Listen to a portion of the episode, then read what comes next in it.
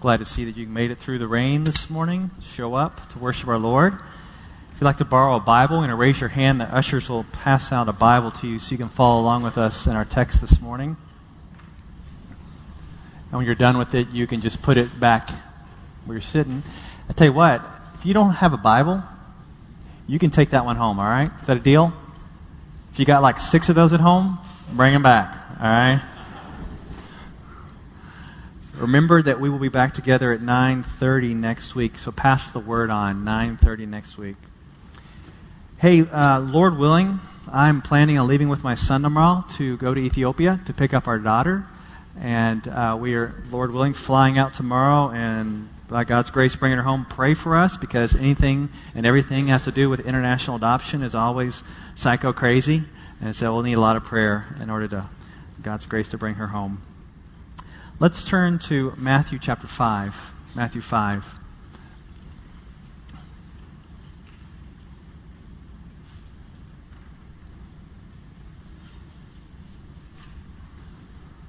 Matthew 5, we're uh, preaching through the book of Matthew right now, and we're currently in the Sermon on the Mount, and we are in Matthew 5. So let's stand and start reading with verse 33.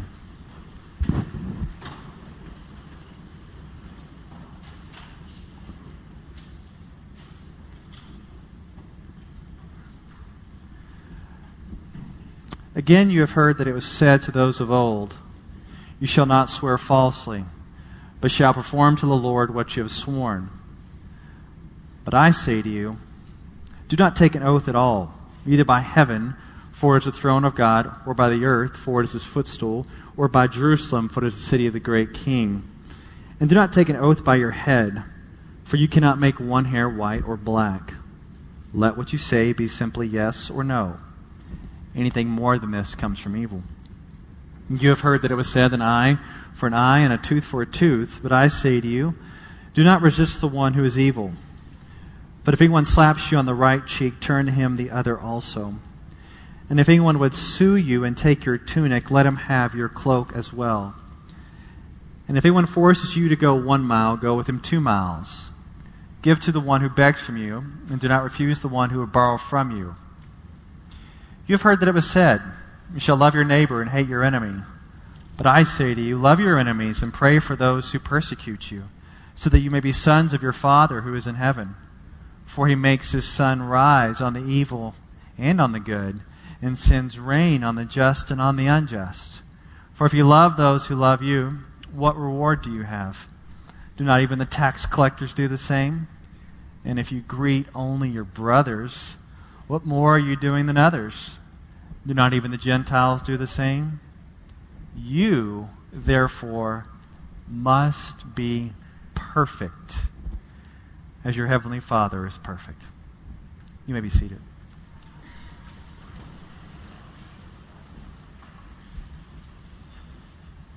There are a couple of books that have been out for a while, and I'm curious how many people in here have read either one of them. So if you have read Radical by David Platt or Crazy Love by Francis Chan. Can you just show hands here?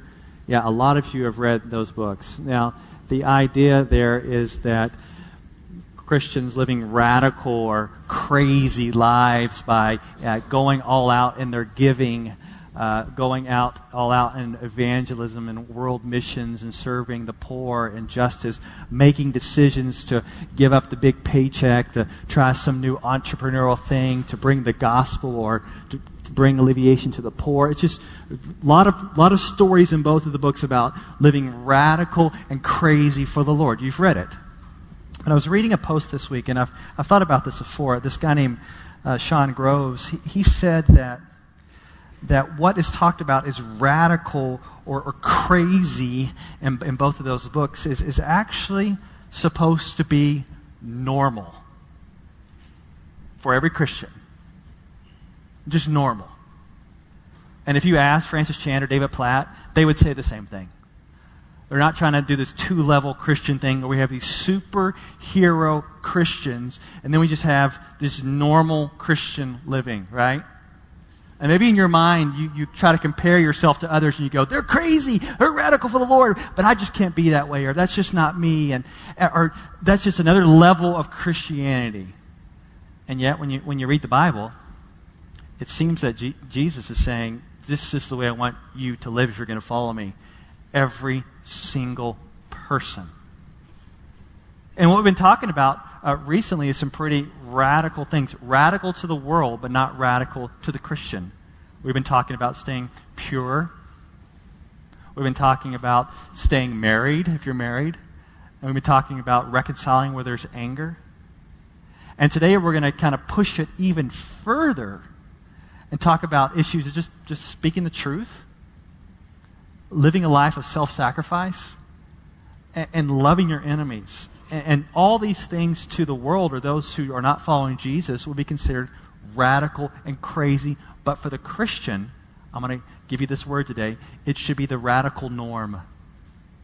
This should be radically normal for every Christian to live as Jesus is calling us to live in His Word. Not some tier system here. Everybody, radically normal. This is what Jesus is calling us to. So let's just jump in right away and take it verse by verse, finishing out the section here of these radical norms of living in the kingdom. Look at verse 33. Let's start off with this truth speaking. Again, you have heard that it was said to those of old, You shall not swear falsely, but shall perform to the Lord what you have sworn. Jesus is taking this, this verse here and he's condensing a number of Old Testament verses on oaths to sum up the common teaching of the day. See, in the Old Testament, when someone took an oath, they took an oath to the Lord in the Lord's name that they were going to actually perform something. And the common teaching of the religious leaders of the day is they created this detailed oath taking system. And the reason why they created this system is that they wanted to show that some oaths were not as serious as others. And they had this detailed oath taking system so they could cover up their lies and their deceit and the things they didn't actually want to follow through on. They said if you take an oath in the Lord's name, you've got to do it. But if you take an oath in something else, you don't actually have to do it. So they created this cover up system where normal speech in the streets, in the home, could not be trusted without some special oath. Look at verse 34 and 35. Jesus says to stop it. But I say to you, do not take an oath at all, either by heaven for it is the throne of God, or by the earth, for it is his footstool, or by Jerusalem, for it is the city of the great king. And do not take an oath by your head, for you cannot make one hair white or black. So they thought that if they took an oath in some other name besides God's name, they could wiggle out of following through on their commitments. But Jesus shows that when you take an oath, no matter what it is, no matter what it's connecting with, it all comes back to God. If you see in the verses, he says, he says, Don't swear by heaven. Why? That's God's footstool. It's not your false claim to authorization. He says, don't swear by earth. I'm sorry, heaven was God's throne and earth is God's footstool. It's not some truth or lie game. He says, don't swear by Jerusalem, for that's the city of the great king. It's not your rightful claim to power. And don't swear by your head, because you can't make one hair white or black. That's God's sovereign control. And there's a lot of ways that we grow up as kids where we want to verify and let people know that we're speaking the truth in that instance. Cross my heart, hope to die, stick a needle in my eye. And then we get older, we say things like we swear to God, or we swear on somebody's dead grave. And if we're not swearing on something, then it can't be trusted. And what we're actually trying to do is just cover up lies. And Jesus says, Stop. Stop it. Let's speak the truth. And look what Jesus says we ought to do. Verse 37. Let what you say be simply yes or no. Anything more than this comes from evil. We don't need word drama in our lives.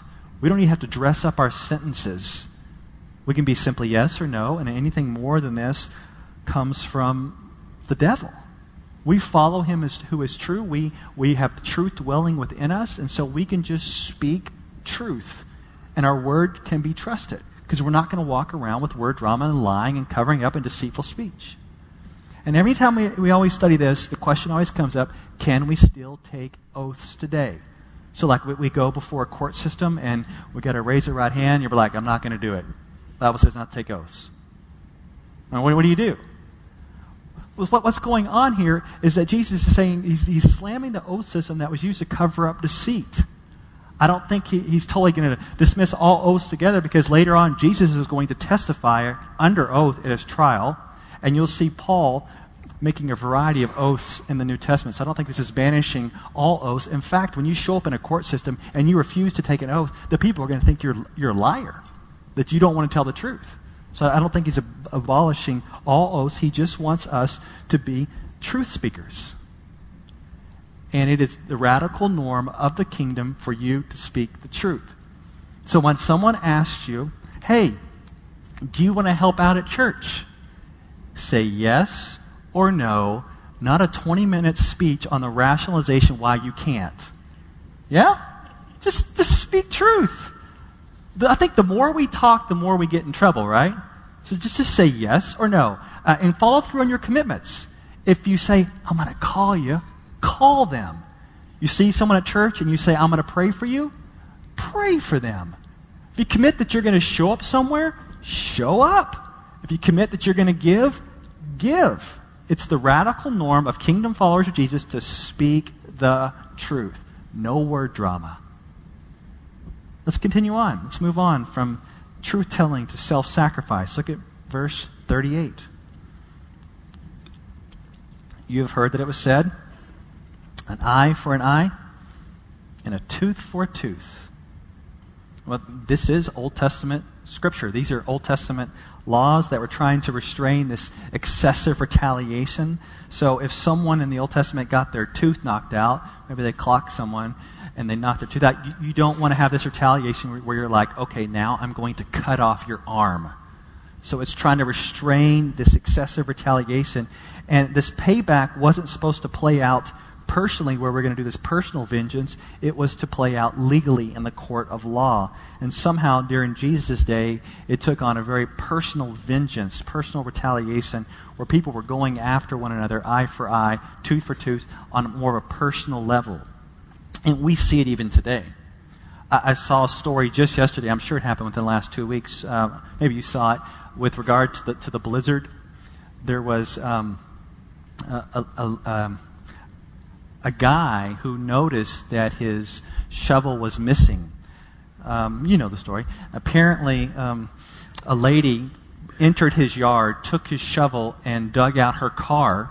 And he knows the shovel's missing, but he's a security firm guy, and so he had his house all jacked up with these these cameras. And so he saw his neighbor taking his his shovel, and she didn't return it. And and she dug out her car, and so he was mad, and so he got his snowblower out and blew all the snow back on her car. It's that personal revenge, retaliation, just, uh, just kind of just going back. And it took her, apparently, she came back to dig out her car without a shovel. It took her four hours to get it out with a broom. I don't know, digging out with a broom. And so I, he, he's, and, and the reporter reporting on this, the story said, eye for eye. Like even in our culture, understands the language, eye for eye, tooth for tooth, payback. But Jesus is saying, no, no, not you. Not you you're going to live self sacrificially. And, and what he says right here is radical norms of the kingdom. And I know if you're an ethos community this week, these are going to be the most debated verses among you. But he's pushing you to radical norms. Look at each verse. Look at verse 39. But I say to you, do not resist the one who is evil. But if anyone slaps you on the right cheek, turn to him the other also. Hey, I don't think this is talking about like domestic abuse. I don't think this is talking about like bullies on the playground. I think this is talking about personal insults, and that's what a, a slap would be. It'd be the slap of, of an insult. And, and the response to a slap of insult back in the day, as it is today, is no, you didn't. You didn't just hit me. You didn't just say that to me because I'm about to come back after you. You slap me, I'm going to slap you back. You cuss me, I'm going to cuss you back. And Jesus says, uh uh-uh. uh But if anyone slaps you, turn to them the other cheek. If someone insults you, let him insult you some more. And you're like, what good's that going to do? Come on, Jesus, what good's that going to do? Here's, here's four things to think about if you're trying to think about what, what good is that going to do. One, it, it deals with your heart. See, we're trying to break out of these cycles of retaliation. And so when someone goes after you and you don't go back after them, but you put yourself in a vulnerable position, that changes your heart. Two, you may find that your non retaliation actually changes them. Think about Dr. Martin Luther King. Think about his non uh, physical retaliation.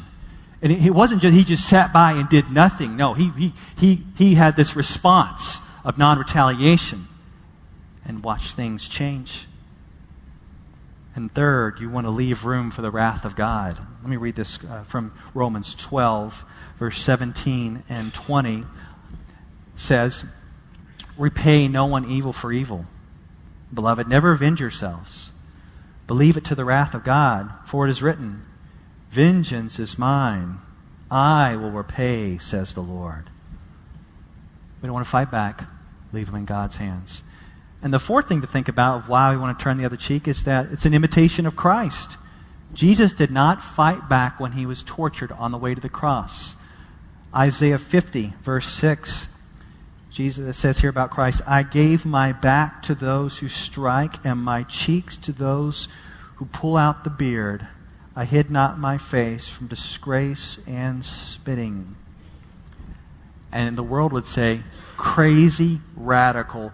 And for the Christian, we should say, no, that's normal. That's the radical norm of the kingdom. Someone goes after you, you don't go back after them. It gets even more radically normal. Keep going. Verse 40. And if anyone would sue you and take your tunic, let him have your cloak as well. So if someone took you to court, sued you back in the day, and won a settlement for your tunic, which is basically your clothes, then go ahead and take off your cloak, which was your coat that was valuable, and let him have that as well. Did you know the court system back then could not require a permanent relinquishment of the cloak? They could do it temporarily, but not overnight, because back then your cloak is like your, your sleeping bag, especially for the poor. It's so valuable for everyone to have this outer cloak. But Jesus is saying, no, someone sues you, just give them your clothes. That's the settlement. But go ahead and give them your coat as well. And so, right there, you're standing before the court naked. Like, why would you want to do that? It's just showing that you're going above and beyond to be reconciled with this person who is coming after you. And the clothes is what the duty is, but you're going to go beyond the duty and you're going to try to bring reconciliation with this person who is coming after you because you are following the radical norms of our Lord. Look at verse 41. He keeps pushing and pushing. And if anyone forces you to go one mile, go with him two miles. I, I like this one. I like this one because apparently during that time, you know, the Romans were occupying the land of Israel, the Jews, and the Romans could come up and they could force someone into labor for at least a mile. Like if you, they want to force you into carrying their stuff. You can think about Simon of Cyrene as Jesus is heading toward his cross. He was forced into labor to carry the cross, right? And Jews hated this because they hated the Romans being forced by their enemy to carry something for a mile. It was part of the law. They hate it, though. So Jesus says when you get forced to go one mile by your hated enemies, go another one. Don't just go one, go two. And you'll find as you're going two that your heart is starting to shift toward your enemies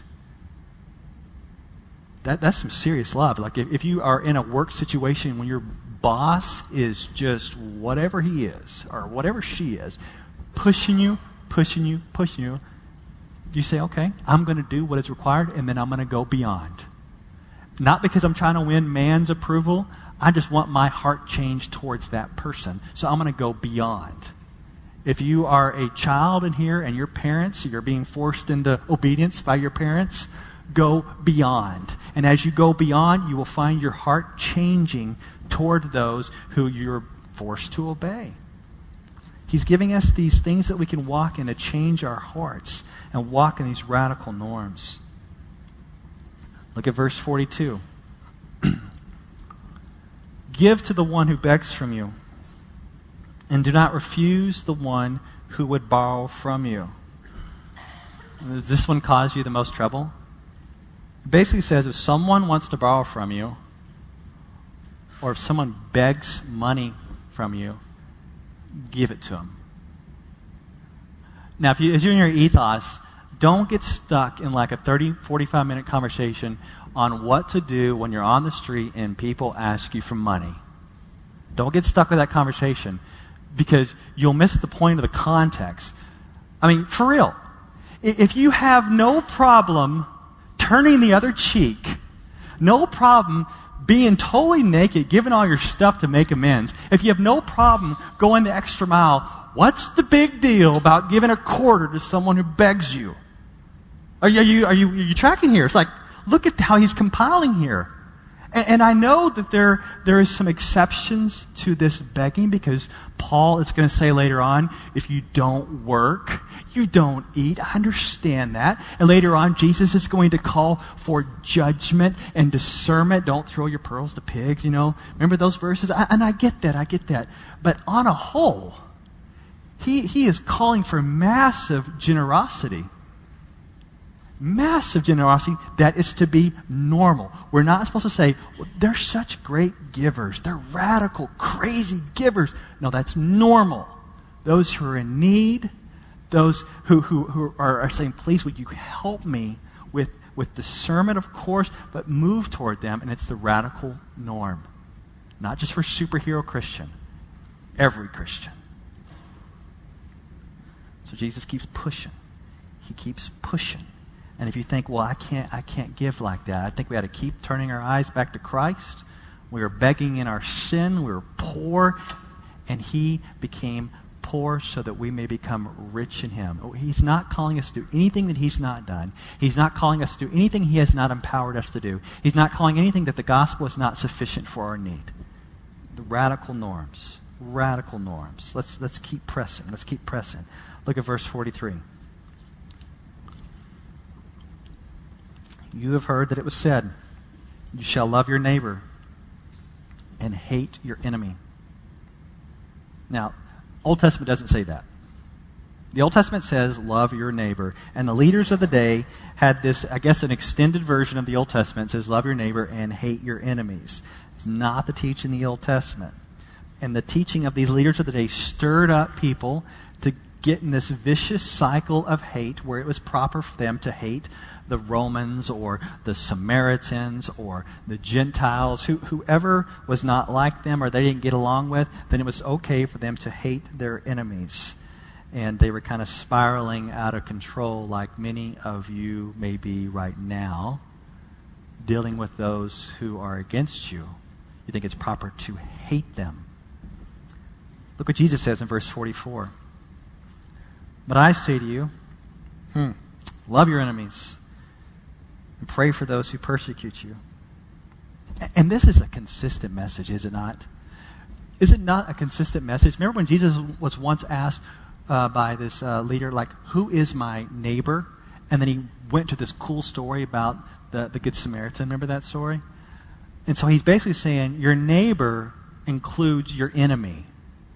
And your enemy, your neighbor enemy, is supposed to be loved. And you're supposed to move toward them, not with hostility and retaliation, but you're supposed to move toward them with love. And this can play out in, in many ways. Once again, I, I was reading another story today. I, just another story where they were talking about eye for eye, tooth for tooth. I, again, I don't know why the media picks up on this, but a, apparently there is a, a, a guy whose dad was murdered execution style when he was a child, and now he's older, and his dad's executioner is about to be killed by the government. And I'm not getting into all the legality here, but, but that, that kid who's now an adult is appealing to the parole board for, for, for mercy for his dad's killer, for it to be life in, in jail rather than execution, rather than, rather than uh, death. And I just think, wow, I, I don't know all his background, where he's coming from, but can you imagine moving toward uh, an enemy who killed somebody you love? And that's the, the radical norm that, that Jesus is calling for, for us to love our enemies and pray for them. If you have problem with people, the number one way to deal with that problem is to pray for them. No matter who they are, no matter what the situation is. They can be real enemies that you actually know or perceived enemies that you have set up in your mind. Uh, sometimes you can have perceived enemies with regard politically. Like if you, some people politically just set you off. I, I do wonder, do you pray for them or do you criticize them more? If people, world leaders, set you off in such hatred, if certain religions set you off with such hatred, have you thought about, you know what, I should spend more time praying and less time thinking about how to attack? Because when we move out with prayer, you'll see our heart starts to change. We get more of, of, of God's view. And, and understand this loving our enemies comes in the context of persecution. You see that there? But I say to you, love your enemies and pray for those who persecute you. And could you, most of you are not under persecution, okay? But could you pray for someone who was harming you for your faith? Think about what Jesus said when he was on the cross as he was praying for his enemies in Luke 23 34. And Jesus said, Father, forgive them, for they know not what they do. That's a radical kingdom norm right there, and he's calling us to walk in. He's not calling us to do anything that he hasn't already done. So, why? What's the character here? Where, where's this supposed to come from? Look at verse 45. So that you may be sons of your Father who is in heaven, for he makes his sun rise on the evil and on the good, and sends rain on the just and on the unjust. So, this is good. So, he's not just saying, love your enemies because you're a good person. No, you need to love your enemies because you've been changed from the inside out and you are now able to imitate your Father. And let's think about what our Father did. On this past Friday night, so much evil happened in the city of Chicago. So much immorality, murder, and greed happened in one night on Friday. And then on Saturday morning, the sun came up. Not just on Christians, but on everybody. The Father did that. And then last night, wow, we had a duplicate night of the one before. They enjoyed the sun during the day, and then at night, there was partying, partying, partying, drunkenness, drug use, slander, more murder, more immorality. And then we woke up this morning and the Father sent rain. Not just on the Christians, but on everybody. That's the way the Father treats his creation. And you kind of go, well, why would he do that? Why doesn't he send lightning on the evil, burst of sun that scorch the evil? And why does he, why does he bless them with the sun and with the rain? Well, you know what? They're made in his image, they're valuable to him. And the Bible says he desires that they would be saved. If that is how God treats his enemies, and he's actually perfectly holy, we're not even perfectly holy, how much more should we imitate our Father toward those who are against us? Jesus pushes it further, verse 46 and 47. For if you love those who love you, what reward do you have? Do not even the tax collectors do the same? And if you greet only your brothers, what more are you doing than others? Do not even the Gentiles do the same? he, he's calling us to keep going, go further, go beyond. The, the tax collectors and the Gentiles, they throw parties. And, you know, people like to party not alone, but with other people like them and that they like. And so they greet and they party with their own that's the way the pagans can do it, why should we say, no, but we're just going to hang out with our own? We're just going to love our own. Jesus is calling us beyond. He's calling us to a radical norm where we are set apart, where we will love and engage not only our friends and family, but also our enemies. And where this all plays out is in our relationships with other people. It plays out in our relationships with difficult people. I don't know if you have any difficult people in your life, but the tendency is to run away from these difficult people, yeah? That's the tendency. I want to get away from difficult people. And yet, God has brought them into your life, and I believe that they are there for you to engage and to love. And God actually has a plan for your relationship with them. Let me show you this quote from Michael Wilkins. I found, I found this to be very helpful about love. He says, I define love as an unconditional commitment to an imperfect person in which I give myself to bring the relationship to God's intended purpose. So if God has brought a difficult person into my life, well, one of the reasons is He has a purpose for that relationship. I don't understand all that it is. Even if they're an enemy, God has a purpose. And so he, he tacks on this very helpful question. Here's the question what does God want for this relationship? And how can I best give myself to bring it about? So you have that difficult person in your mind, you know who they are. Ask yourself the question okay, what does God want me to do to bring that relationship to his intended purpose? It's not up to you to bring it there, but it's up to you to say, God, use me however you want to love this person, even my enemy, to bring about your intended purpose, whatever that is.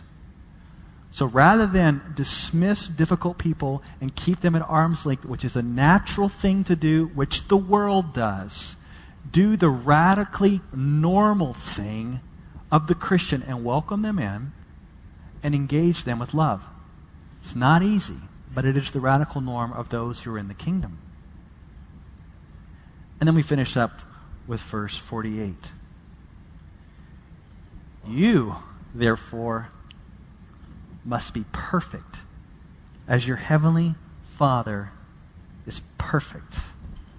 That's the last sentence of this long section of chapter 5 that was dealing with, if you, you just recap there, you see the reconciliation, the purity piece, the faithfulness in marriage, the truth telling, the self sacrifice, loving our enemies. And through all this, Jesus is giving the true intent of God's law, which reflects the heart and character of God and so the call of verse 48 is for you to reflect the heart and character of God.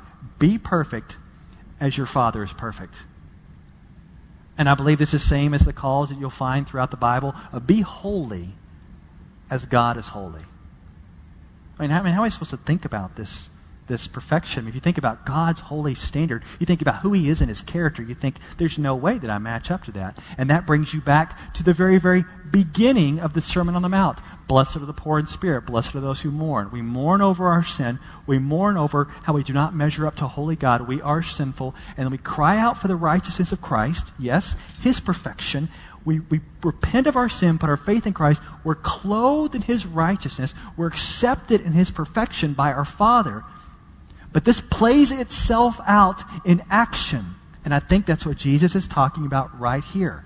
He's talking about that exceeding righteousness, that we are to have this aim where we walk to be perfect, as our Father is perfect. And when we fail, we repent, we press on to the perfection of our Father. And it will never be achieved in this life but is it a pressing on to be holy as he is holy, to reflect his character? It's not comparing ourselves with other, but looking at the heart and character of God. So I want to give you a little phrase I think is going to be helpful for you to, to kind of sum up a, a way to put this verse in your mind. It's a phrase, once again, by Michael Wilkins. Let me put it up for you. It's the phrase restful dissatisfaction. Just, just think about that for a little bit. Restful dissatisfaction. So we are supposed to rest in our salvation found in Jesus. Yes, we're, we're resting in his finished work for us. We're accepted by the Father. We rest in the fact that he has done good things in our life. He's molding our character, but we're also dissatisfied. We want to grow.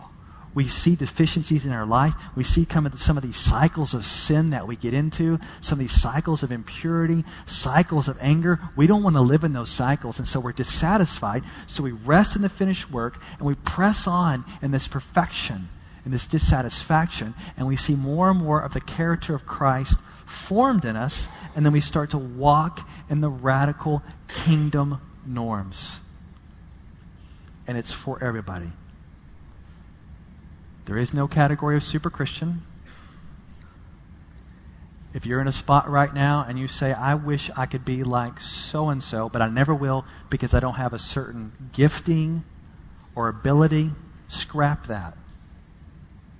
Scrap that. I believe every single Christian in here can be radical for the Lord, can be crazy for the Lord, because that is the norm.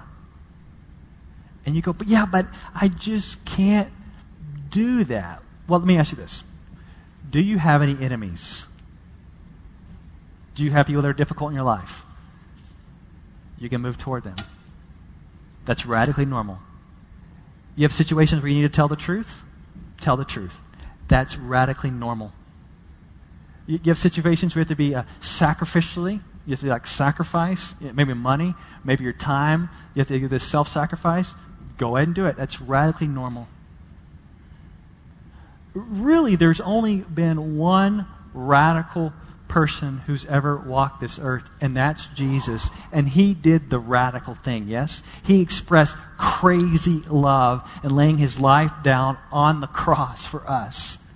Now, as we are caught up in Him, forgiven in Him, and we are in Christ, He is in us. It is the norm for His followers to follow in His footsteps by His grace, by His power, by His Spirit. And as in a moment here we have the Lord's Supper, we take communion, we look at the most radical event ever on the cross Jesus in His powerful resurrection.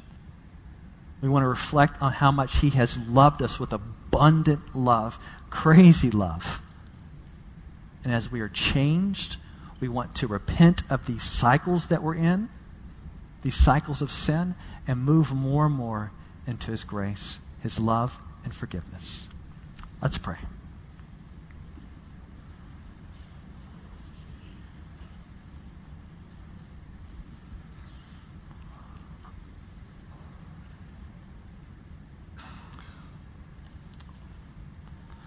Our Father in heaven, we thank you that you care for us, and as you call us to to the world seems like impossible standards, impossible ideals.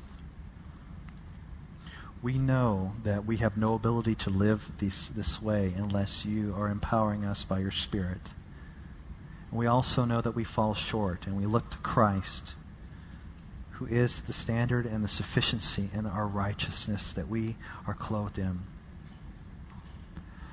And Lord, I just pray for those in here who are in a cycle of hating difficult people, who are got a system of retaliation, who are not speaking the truth, who are talking about giving up on relationships, who are living in impure relationships, who are really angry and not reconciled. I ask that they would see at the cross today these vicious cycles of sin can and must be broken. May they not take communion right now going through the motions. May this not be a religious service event where they just go unthoughtfully. I just ask that they would right now, by the conviction of your Spirit, bring them to repentance of these cycles and that they would find grace and forgiveness in Jesus. Do a work in us, Lord. Do a work in us right now that's deep in the radical love of you and empower us to walk in these radical norms. In Christ's name, amen.